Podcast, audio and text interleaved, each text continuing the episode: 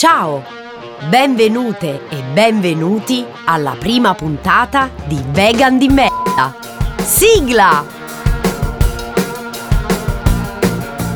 Giulia, la vegana di merda con l'asterisco. Ora è il momento di Giulia. Soltanto lei ti dirà come puoi essere vegan. Dalla borsetta anche per il sex, spugne, glitter e profumo. Non sai quante ne sa, quante ne sa, la vegana di merda con l'asterisco. Mi chiamo Giulia Diana, ho 39 anni e in 13 anni di scuola dell'obbligo ho preso solo una nota sul registro. Ero in quarta elementare quando picchiai Domenico, un mio compagno di classe, perché aveva ammazzato un lombrico schiacciandolo col piede. Avete presente quando spegnete una sigaretta roteando il piede sull'asfalto prima di buttarla nel cestino? Ecco, così Domenico aveva torturato il povero lombrico. Beh, lo fece davanti alla bambina sbagliata. Sono sempre stata una giustiziera, gli animali erano i miei amici e in qualche modo dovevo difenderli. Domenico mi stava pure simpatico quando stava lì con il suo grembiulino blu stropicciato a mangiarsi le caccole.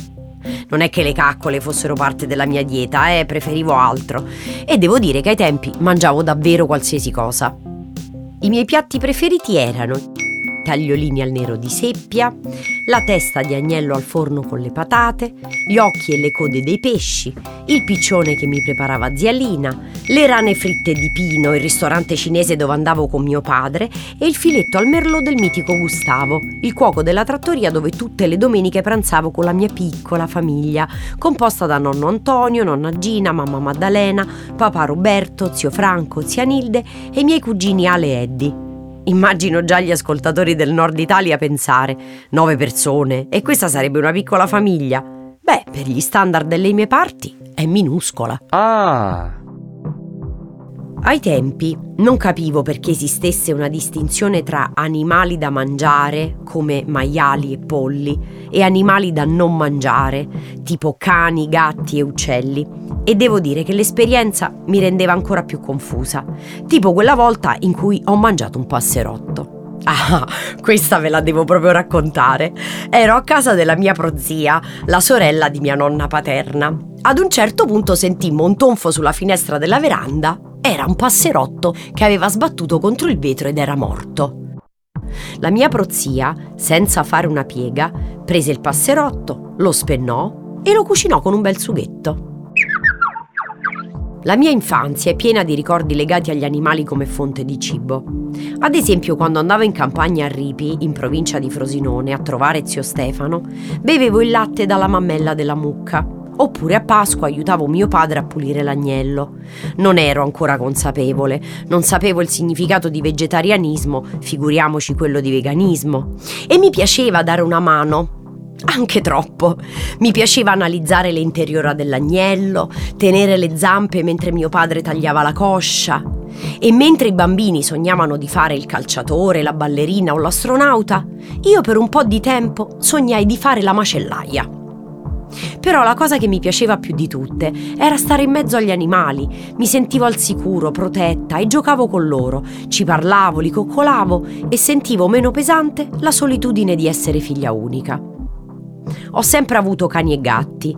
Per un periodo ho avuto anche un'ochetta, poi delle tartarughe e un criceto che avevo trovato vicino al secchio dell'immondizia chiuso ancora nella sua gabbia. Poi ancora pappagalli, un furetto, insomma una piccola arca di Noè. Prendevo gli insetti in mano, dovevo toccare tutto, sapere come erano fatti e sentire la loro energia. Avevo solo un grande terrore che ho tuttora, le farfalle. Niente, con le farfalle non ci ho mai fatto pace. E qui si potrebbe stilare un trattato psicologico sul perché. A proposito, se c'è qualche psicologo all'ascolto, si faccia vivo, così ne parliamo. Insomma, questo amore per gli animali era tanto forte e cresceva sempre di più, fino a quando un giorno avrò avuto boh, 12-13 anni. Andai a Fiesta, un festival di musica latina che si teneva a Roma in zona Capannelle, dove per la prima volta vidi un video che mi cambiò. C'era un banchetto di un gruppo animalista che proiettava con una videocassetta le immagini di una macellazione di mucche. Ancora me lo ricordo. Rimasi sconvolta e pensai subito a quelle nella stalla di zio Stefano e ancora alla carne alla brace che mangiavo da lui. Collegai tutto. Fu un'illuminazione per me. Iniziai a piangere così forte che una delle ragazze si avvicinò e mi consolò. Mi lasciò un volantino e da lì iniziai a farmi arrivare la loro rivista mensile a casa per informarmi su cosa succedeva nel resto del mondo. Dopo quel video continuai a mangiare tutto, ma stavo prendendo coscienza e sentivo che se amavo così tanto gli animali, non potevo mangiarli. Anche se mille dubbi mi assalivano e i miei genitori, un po' scettici e poco informati, mi obbligavano a mangiare, sapevo che qualcosa in me stava cambiando. Passarono alcuni anni e verso i 15-16, dopo aver iniziato a informarmi anche su internet, che per caricarsi all'epoca ci voleva un pomeriggio di rombi di router, decisi di iniziare il mio percorso e divenni vegetariana.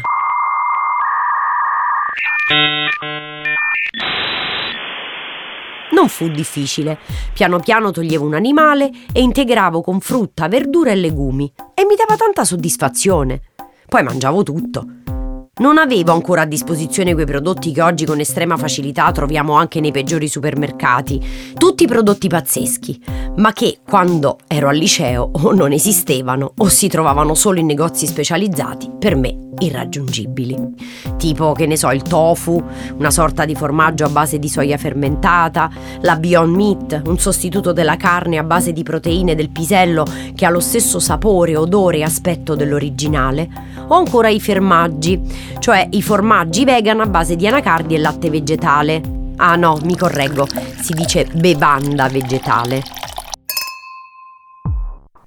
Finito il liceo, decisi di iscrivermi a veterinaria a Perugia, ma durai un solo anno. Avrei dovuto fare il tirocinio in quegli allevamenti che consideravo dei piccoli lager. Dovevo fare anatomia pratica, sezionando cadaveri di animali che probabilmente non erano morti per vecchiaia o per cause naturali. Insomma, non stavo bene in quei panni.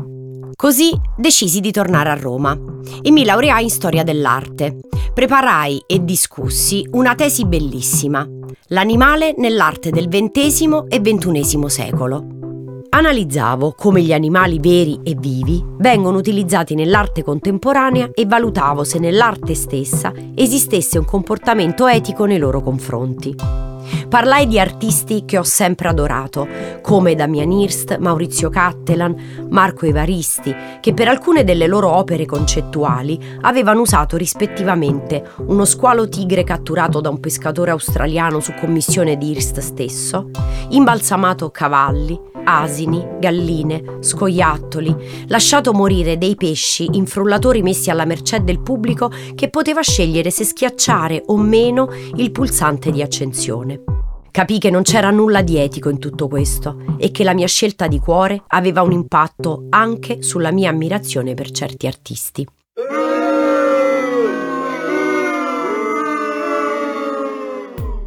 Questa è stata una delle tante tappe in cui capii che il veganismo non è semplicemente non mangiare animali e derivati, ma è una scelta che influenza molti aspetti della vita. Il veganismo e non veganesimo, che detto così sembra quasi il nome di una setta religiosa, è il concetto che deriva da un neologismo inglese coniato nel 1944 da Donald Watson è la trasposizione nella lingua italiana della parola veganism nella lingua inglese, derivante dal termine vegan. Il veganismo è stato definito molto bene dalla stessa Vegan Society come uno stile di vita che cerca di escludere per quanto possibile e praticabile ogni forma di sfruttamento e crudeltà nei confronti degli animali, sia essa legata alla produzione alimentare, di indumenti o a qualsiasi altro scopo.